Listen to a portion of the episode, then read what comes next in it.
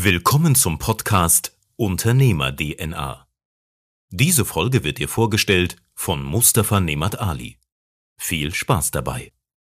Vorab noch etwas in eigener Sache. Diesen Podcast gibt es nur, weil bestimmte unternehmerische Skills immer mehr nach außen getragen werden sollen. Das Ziel dabei ist es, so viele Menschen wie möglich zu erreichen.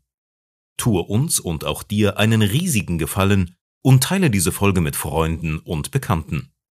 Somit kannst du auf bestimmte Skills aufmerksam machen und änderst unmittelbar dein Umfeld. Ja, liebe Leute, liebe Zuhörer und liebe Zuschauer, heute wieder im Doppelpack mit unserem lieben Sebastian, den der eine oder andere vielleicht schon kennt.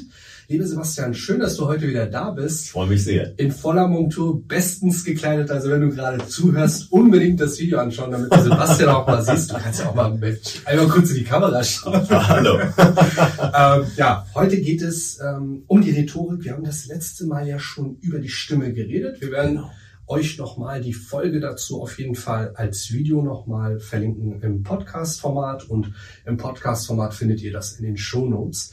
Für die, die Sebastian nicht kennen, ganz klare Empfehlung, einfach mal reinhören und dann bei dieser Folge gern wieder einsteigen. Ja, mein Lieber, heute das große Thema, dein großes Thema Rhetorik. Richtig. Vielleicht holst du uns mal kurz ab, ähm, was ist überhaupt Rhetorik und mhm. wo finden wir überall im Alltag die Rhetorik? Gerne. Also die Rhetorik ist ja etwas sehr Altes, zweieinhalbtausend Jahre alt und beschreibt die Kunst der Rede, die Redekunst. Und sie ist Wissenschaft und Kunstform zugleich. Und bei allem, was wir tun, geht es darum, eine Zustimmung zu erzielen. Und durch diese Zustimmung wollen wir im Idealfall einen Erfolg, einen Erfolg durch Wirkung generieren. Und zwar ist es bei jedem, das geht schon im Kindergartenalter los oder noch kleiner, das kleine Kind schreit, damit es Zuwendung der Eltern bekommt. Im Kindergarten gibt es ein Kind, was den Ton angibt, spielen wir jetzt Fange oder Verstecken. Und das zieht sich durchs Berufsleben fort. Wir wollen Zustimmung erreichen.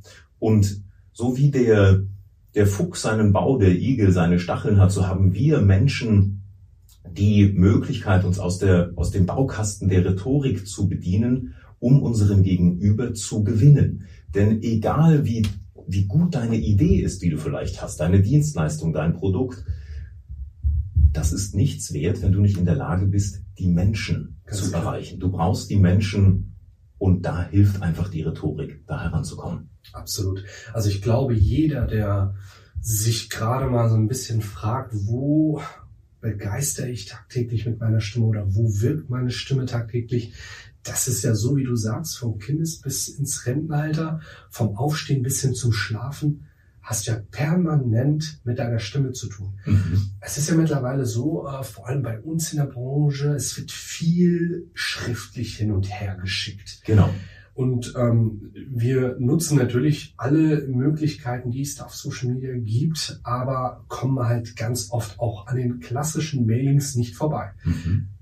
Wir kriegen aber trotzdem mit, dass wenn du die Leute sprichst, mit denen telefonierst mhm. oder auch einfach mal eine WhatsApp-Nachricht schickst, also eine Sprachnachricht, dann ist der Bezug ein ganz anderer. Richtig. Ich habe es gerade schon gesagt, wir wollen Menschen erreichen. Mhm.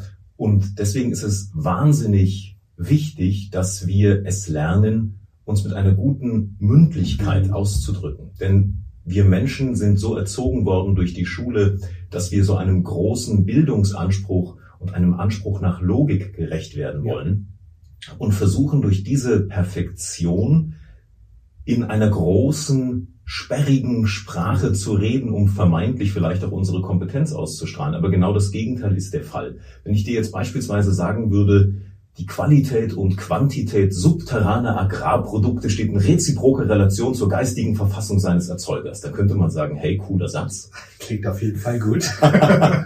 Wenn ich jetzt aber sage, bitte sag mir doch mal, was habe ich gerade gesagt? Dann würde ich sagen, ich spule mal kurz zurück und äh, schreib's mal einmal auf. Genau, aber das ist spannend. Du sagst, ich, ich spule mal kurz zurück. Es gibt fürs Hörverstehen, gibt es keine Rückwärtstaste. Leider nein. Leider nein. Das heißt, wenn ich zu dir gesagt hätte, dass die dümmsten Bauern die dicksten Kartoffeln haben, was genau dieser Satz heißt, den hättest du verstanden, den hättest du sofort wiedergeben können und den kannst du dich heute Abend auch noch erinnern. Und das ist das Ding, wenn ich, wenn ich etwas vorhabe zu erzählen und ich denke mir diese meine Rede am Schreibtisch aus und ich sitze da und notiere es in meiner sperrigen schriftsprachlichen Art und Weise, dann mag das für einen Zeitungsartikel, für eine ja, für einen Wikipedia-Artikel alles wunderbar sein, aber nicht, wenn ich eine Zusprache ja. habe, einen Menschen erreichen will. Dann muss ich wirklich aus der Mündlichkeit kommen und da ist es auch egal, ob ein Satz mal grammatikalisch vielleicht am Ende nicht ganz sich ausgeht. Das ist völlig egal, denn man merkt ja dennoch, kann eine Person mhm. reden, hat er etwas zu sagen. Das ist egal, ob ich vielleicht grammatikalisch nicht ganz korrekt bin, weil über die, über den mündlichen Gestus erreiche ich Menschen und das ist eben auch eine ganz große Forderung der Rhetorik, Nähe zu schaffen. Nähe durch Einfachheit und Klarheit und eben, dass die dümmsten Bauern die dicksten Kartoffeln haben. Das ist etwas Anschauliches und das wollen wir ja erreichen. Ich glaube, ich sagte es bei unserem letzten Podcast, wir müssen versuchen, die Ohren der Zuhörer in Augen zu verwandeln. Denn alles, was wir vor uns sehen, das hat die Überzeugungskraft. Und das generiert viel, viel mehr Erfolg und viel, viel mehr Wirkung. Und Wirkung ist etwas ganz, ganz Großes. Wirkung verkauft und vermittelt Kompetenz und sie schafft Wirkung.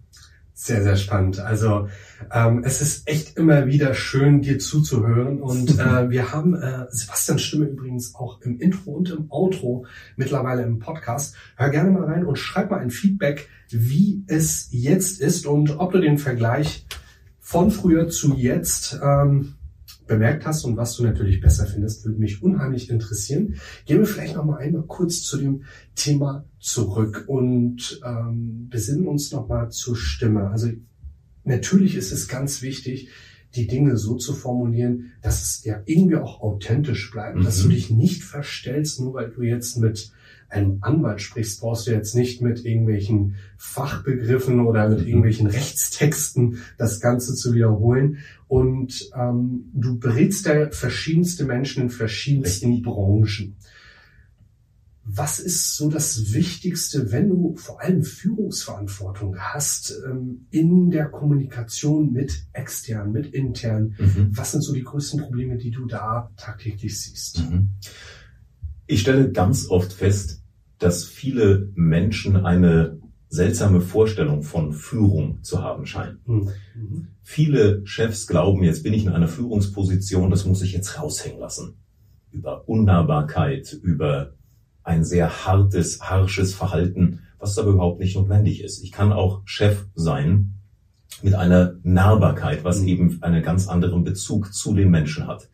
Ich sagte es, wir brauchen Nähe. Mhm. Egal, ob ich jetzt mit dir im Podcast rede, ob ich mit dir einen Kaffee trinken gehe oder dein Vorgesetzter bin. Über Nähe kann ich dich ganz anders erreichen. Wenn ich mich mit meinen Angestellten, mit meinen Mitarbeitern oder meinen Kunden gemein mache, Gemeinplätze schaffe. Kommunikation kommt von Kammen, mhm. etwa ein Gemeinplatz. Kann ich Menschen ganz anders erreichen und darüber eine Führungswirkung generieren. Und dafür müssen wir eben in diesen Modus herein. Wir müssen erstmal wissen, was will ich? Was will ich erreichen? Wofür steht meine Position, die ich habe? Was wird von dieser Position erwartet? Mhm. Und was will ich leisten? Denn wenn ich nicht weiß, was ich will, dann kann ich auch nirgends ankommen.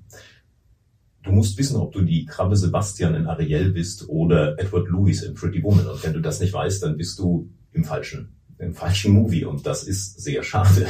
Das stimmt. Ein schöner Vergleich, ja. Ja. Ähm, das Thema, was du jetzt aufgezeigt hast, ist ja so innerhalb der Belegschaft. Jetzt ist es bei uns ja zum Beispiel im Vertrieb oder im Businessbereich so, dass du ja tagtäglich mit anderen Menschen zu tun hast. Mhm vom ähm, einfachen Privatkunden bis hin zum Geschäftspartner. Mhm. Und auch da kannst du ja nochmal ganz unterteilen. Welche Personengruppen sind das? Wie sind sie drauf? Wie reden sie? Mhm. Würdest du da auch nochmal aufteilen oder sagst du dir, okay, das ist ein Standard, den ich mir setzen sollte, dass das, womit ich klar kommunizieren sollte und das sollte ich immer wieder spielen? Meiner Meinung nach brauchst du das gar nicht. Wenn ich weiß, wer ich bin, was ich will, kann ich dieses Kommunikationsverhalten gut fahren. Also ich muss mich jetzt nicht verstellen und sagen, jetzt rede ich mit dem Angestellten XY so und mit der nächsten Abteilung rede ich so. Das ist für mein Empfinden nicht notwendig. Ja, weil das ist ja auch etwas, was ähm, oft noch in den Köpfen drinne ist. Sprich mit diesen Menschen so und so, sprich mit dieser Personengruppe so und so. Und ähm, also ich muss ehrlich für mich gestehen, ich habe es früher auch oft versucht, ab einem bestimmten Punkt habe ich einfach gemerkt, ich fühle mich damit nicht wohl. Mhm, das verstehe ich, was du meinst. Das für mich Entscheidende ist, dass wir authentisch Mhm, wirken. ganz klar. Das Thema Authentizität ist eher ein sehr, sehr großes. Ich denke, das Entscheidende ist es wirklich, dass wir beim Gegenüber authentisch ankommen. Wie das nun aussieht, ob ich wirklich immer komplett authentisch sein muss, sei dahingestellt. Angenommen, ich wäre gerade schlecht drauf und bin jetzt bei dir im Podcast eingeladen und ich hätte aber gerade keine Lust darauf.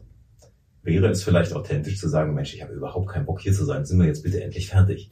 Da frage ich dich jetzt, willst du diese Authentizität? Haben wir was davon?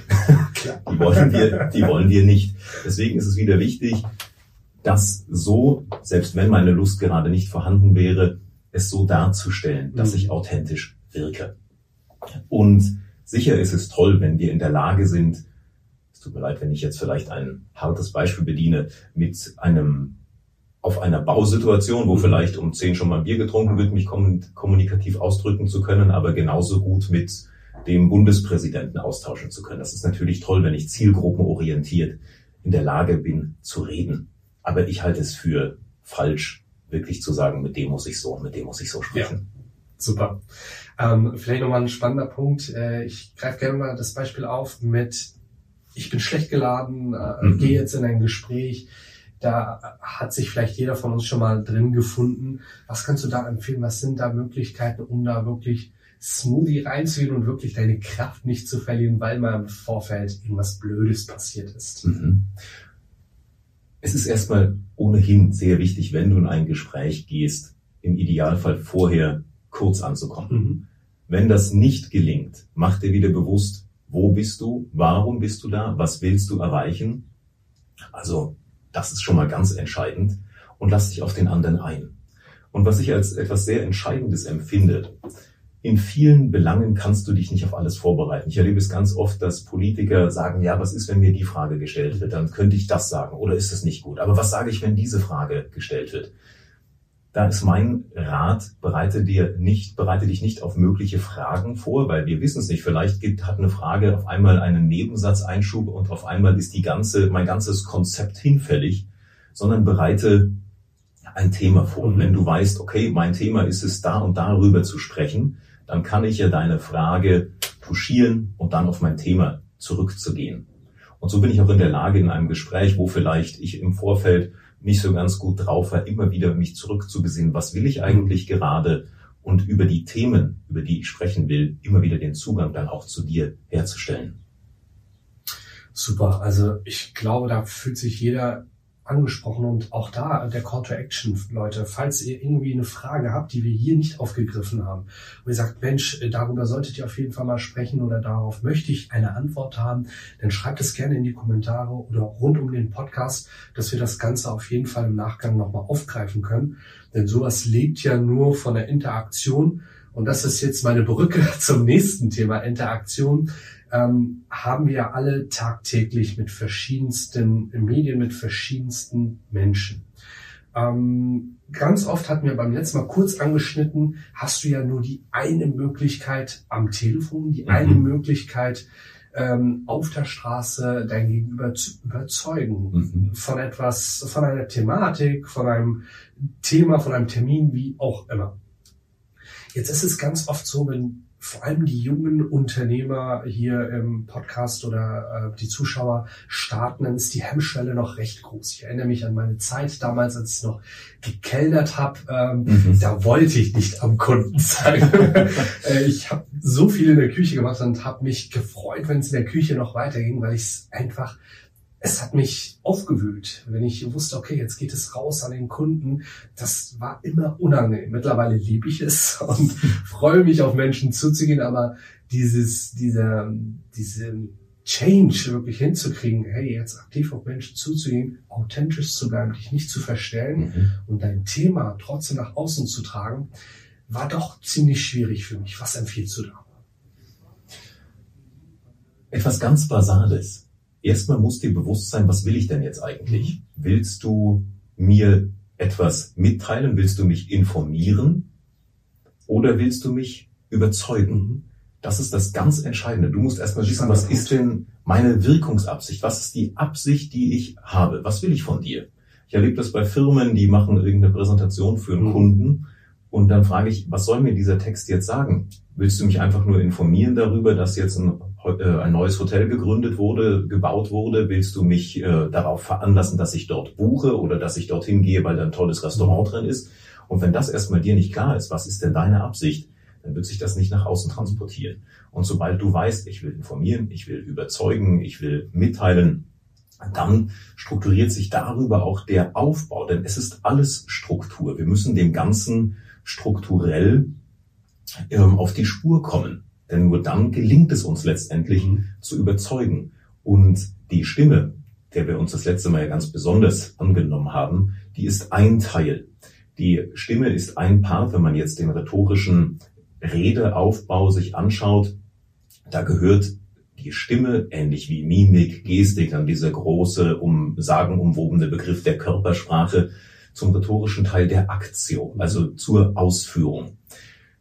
Im Aufbau einer Rede gehört aber noch viel mehr dazu. Da haben wir erstmal ähm, die, die gedankliche Ausgestaltung, also die Ideenfindung, ein Brainstorming und eben wie komme ich von von der Inventio zur Aktio über die Bereiche der Disposito, also der der Anordnung mhm. und dann zur, so heißt es in der Rhetorik, der Elokution. Das ist, wie arbeite ich über Sprache, über rhetorische Mittel und so weiter meine Rede aus. Und darüber kann ich eben Wirkung generieren. Wenn man dann sieht, du weißt schon mal, was du erreichen willst, hast deine Rede geplant, innerlich, wobei das Entscheidende ist, du darfst eine Rede planen, ja, unbedingt, ansonsten versandet es irgendwo, aber ich empfehle immer gnadenlos, nie diesen ganzen Quatsch aufzuschreiben. Weil was ist, dann verlierst du vielleicht einen Faden, wenn du irgendwo stehst und du liest es ab, dann fällt es erst recht auf. Und viele Menschen, die versuchen, einen schriftsprachlichen, einen schriftsprachlichen Text vorzulesen in der Mündlichkeit, das funktioniert nicht. Dann hast du eben wirklich den Nachrichtensprecher.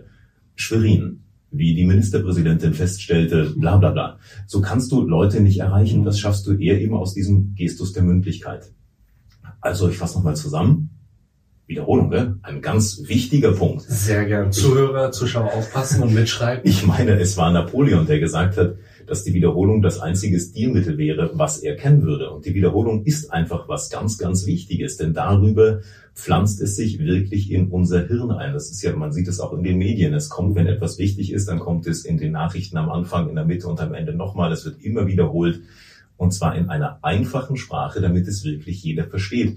Der Gregor Gysi sagt es auch in seinem gerade erschienenen Buch im Untertitel, weil es um Mehrheiten, nicht um Wahrheiten geht. Und was ich vorhin sagte, ich brauche es nicht etwas auf der größten Wissenschaftlichkeit zu formulieren, damit es nur ein Wissenschaftler verstehen kann. Nein, es soll jeder verstehen. Die, die Verkäufer wie der hochgebildetste Wissenschaftler. So muss das funktionieren. Eine Grundkompetenz beim Sprechenden ist immer vorausgesetzt. Viele sind, das glaube ich ist so eine Art Paradoxon unserer Zeit, mhm. glauben, je sperriger, je gestochener ich spreche, umso mehr Kompetenz strahle ich aus, wird mir zugesprochen. Aber das Gegenteil ist der Fall, weil diese gestochene Sprache, die schafft Distanz, sorgt dafür, dass der Gegenüber eher abschaltet mhm. und wir opfern die Wirkung auf dem Altar dieser Sperrigkeit. Und das ist etwas, was wir eigentlich nicht wollen. Nicht, wenn wir Zustimmung haben wollen. Wenn ich nur informieren will, kann es mir egal sein. Wenn ein Jurist darüber informiert, Sie sind schuldig, Sie kommen ins Gefängnis, dann kann der einfach eine Informationskette loslassen, Feierabend. Aber ansonsten, wenn ich wirklich dich wohin führen möchte, möchte dich überzeugen, dann muss ich den Plan für mich haben, wo will ich hin und sollte meine Rede, wenn ich eine schreibe, vom Ende her konzipieren. Ich muss wissen, was ist die Kernaussage, die ich treffen möchte und dann konzipiere ich diese Rede quasi rückwärts. Und unbedingt eben Notizen machen mhm. hinsichtlich des Aufbaus der Rede, aber in der Satzplanung freisprechen. Ich sage das vorhin, es ist egal, wenn dann mal ein Satz vielleicht grammatikalisch nicht ganz okay ist der Zuhörer merkt es in vielen Fällen gar nicht, weil du weißt ja nicht, der, du weißt nicht, was ich gerade sagen will. Und wenn ich jetzt vielleicht mich kurz verstolper und neu ansetze, sorgt es eher dafür, dass ich menschlich herüberkomme. Peinlich wird es dann, wenn es am laufenden Band passiert und ich mich in einem dreiminütigen Beitrag 30 Mal verspreche. Das stimmt, das stimmt. Also ähm, vielleicht wiederholen wir ganz gerne das Thema nochmal, wenn du als Unternehmer, als Führungskraft etwas anpitchen möchtest, eine Präsentation hast, äh, vor Menschen sprichst. Was sind die Steps, die du im Vorfeld vorbereiten solltest, bis hin zur Umsetzung, wo die Präsentation dann stattfindet? Also kenne deine Kernaussagen, und wenn du die erstmal als große Hausaufgabe erledigt hast, dass du weißt, okay, Punkt 1, 2, 3, 4, 5 sind mir wichtig, ja. dann überlege auch, welcher Punkt soll in welcher Reihenfolge kommen. Mhm. Und wenn du dann diese Botschaften darbietest, bringe wirklich die Sinneinheiten nacheinander. Wirkungsvolles Reden funktioniert in einer, oder gerade Reden fürs Hörverstehen, in einer Linearität. Du willst, du brauchst die Information nacheinander und nicht verschachtelt. Ja. Der Kurt Tucholsky hat in seinen Ratschlägen für einen schlechten Redner das ganz herrlich, ganz herrlich formuliert. Der sagt, fang nie mit dem Anfang an, sondern immer drei Meilen vor dem Anfang. Also wir sehen, mhm. für einen schlechten Redner ein sehr, sehr guter Rat. Sprich nicht frei. Das macht so einen unruhigen Eindruck. Am besten ist es, du liest deine Rede ab. Das ist sicher, zuverlässig auch freut es jedermann, wenn der lesende Redner nach jedem Viertelsatz misstrauisch hochblickt, ob noch alle da sind. Aber wir sehen es auch hier, es ist die klare Empfehlung, sprich frei und eben nicht in diesem Gedanken, ich sitze zu Hause am Schreibtisch, wo ich abgeschirmt bin, meine Kinder, meine Frau sind in anderen Zimmern, ich habe meine Ruhe zu denken und ich kann jetzt einen Satz mit 20 Nebensätzen, die untergeordnet sind. Also, wenn ich so spreche, erreiche ich niemanden. Das kann ich, genau. Thomas Mann, den ich sehr, sehr gerne lese, da kannst du wirklich nach 20 Zeilen nochmal zurückspringen und mhm. schauen, ah, was hat er denn eigentlich am Anfang gesagt? Aber wenn ich so spreche, verliere ich den Zuhörer. Super spannend. Ich glaube, da fühlt sich jeder angesprochen, ob vorteilhaft oder negativ. Also falls die Punkte, die Sebastian gerade vorgelesen hat, für dich zutreffen, dann sollst du vielleicht doch aktiv werden. Wäre es der Empfehlung, hier einfach auf Sebastian mal zuzugehen und dort an der Baustelle zu arbeiten.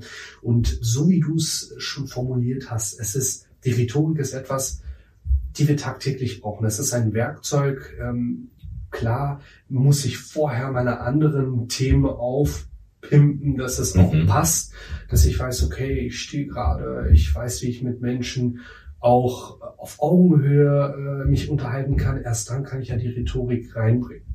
Ähm, vielleicht von der Wertigkeit her, wo würdest du die Rhetorik ansiedeln, wenn wir sagen, okay, es gibt vorher noch Themen, die ich abklären sollte, die passen sollten. Also, bestes Beispiel Kleidung. Wie ist auch gekleidet? der Rhetorik. Okay. Hol uns da noch gerne mal. Also Rhetorik ist so ein, so ein großer Begriff, der auch sehr in Ungnade ja. gefallen ist. Ich meine, was vor 100 Jahren passiert ist, die waren Meister in der Rhetorik. Und ich weise nur darauf hin, Meister der Rhetorik, nicht in der Art und Weise dessen, was sie getan haben. Aber durch solche Geschichten oder auch, ähm, ja, vor allem dadurch ist die Rhetorik einfach sehr negativ behaftet. Aus diesen Zeiten, wo Redende auf großen Balkonen standen oder aus einer Kutsche rausgewunken haben, aber im Grunde genommen ist Rhetorik alles, was die Art und Weise der Wirkung des Auftritts angeht. Und ich habe es jetzt schon ein paar Mal gesagt, Wirkung. Was ist denn Wirkung? Die, die Physik benennt Wirkung als Größe der Dimension Energie mal Zeit. Mhm. Ich habe es mal gegoogelt, Wikipedia nennt es als ein durch eine verursachende Kraft bewirktes Ergebnis. Und wenn du mich fragst, ich sage, Wirkung ist der der Ausdruck etwas Außergewöhnliches, etwas also Außergewöhnlichen. Und zwar hinsichtlich des Sprechens, des Redens, des Auftretens. Denn es ist so ein ganzes Konglomerat. Und da geht es schon los. Wenn ich beispielsweise vielleicht komplett overdressed in ein Startup-Unternehmen gehe, verliere ich die als, als Zielgruppe sehr wahrscheinlich. Wenn ich jetzt in zerrissener Jeans in einen Wirtschafts, in ein Wirtschaftsunternehmen gehe, bin ich da underdressed. Das sind alles Punkte dieser, dieser typischen Stilberatung, die aber auch ins Feld der Rhetorik mit hineinfallen. Aber was ist Rhetorik? Äh, was gehört alles dazu über, was wir vorhin schon gesagt haben, diese Punkte, die die Aktio angehen, also Sprechweise, Sprechausdruck, Stimme, ganz, ganz wichtig. Aber das sind wirklich häufig Schlüsselpunkte. Das Allerentscheidendste für mein Empfinden bei allem rhetorischen Denken und Überlegen ist der Inhalt. Der Inhalt muss immer auf Wirkung und Ergebnis gebürstet sein Und man darf ihn vielleicht auch ein bisschen mit einer Sahnehaube versehen, weil das macht dann attraktiv. Und alles, was attraktiv daherkommt und uns aus dem, aus, äh, aus dem Gewöhnlichen abholt und etwas Außergewöhnliches darstellt, mhm. damit erreiche ich Menschen. Wenn ich dir eine Antwort gebe, mit der du eh wahrscheinlich schon gerechnet hast, selbst wenn es die Antwort ist, die du dir zu hören wünscht, ja, nett. Aber wenn ich ein bisschen es schaffe, meine, meine Inhalte so rhetorisch zu würzen, zu pointieren, auf einen, auf ein Ergebnis hinzusprechen, das quasi gar keine andere Schlussfolgerung möglich ist. Damit erreiche ich eben diesen Part der Wirkung. Super. Also ich glaube, das hat auch nochmal so die, die Kraft der Rhetorik nochmal unterstrichen, falls ja. es nicht sowieso schon von Anfang an begeistert hat. Und ich glaube, es ist wichtiger denn je, vor allem ähm, zur aktuellen Zeit, dass wir mit unserer Stimme Positives bewirken. Mhm. Dass wir mit unserer Stimme, mit unserem Auftreten, mit dem Gesamtkonzept einfach Dinge, die gut sind, nach außen hin tragen. Ja. Und von daher ganz klare Empfehlung, wenn du überzeugt bist von dem, was du machst, wenn du das tagtäglich gerne machst und mehr Menschen erreichen willst, dann kommst du nicht um das Thema drum herum. Das würde ich genauso unterschreiben. Und wie es damals Aristoteles vor mehr als 2000 Jahren gesagt hat, das Ziel ist der Hörer. Mhm. Und da kann man wieder die, die Klammer zu vorhin schließen. Wir brauchen die Menschen dahinter. Die beste Idee nützt nichts, wenn ich nicht den Menschen erreiche. Ja. Ja, total spannend. Du hattest es ja relativ am Anfang auch gesagt. Wiederholung mhm. ist wirklich das A und O.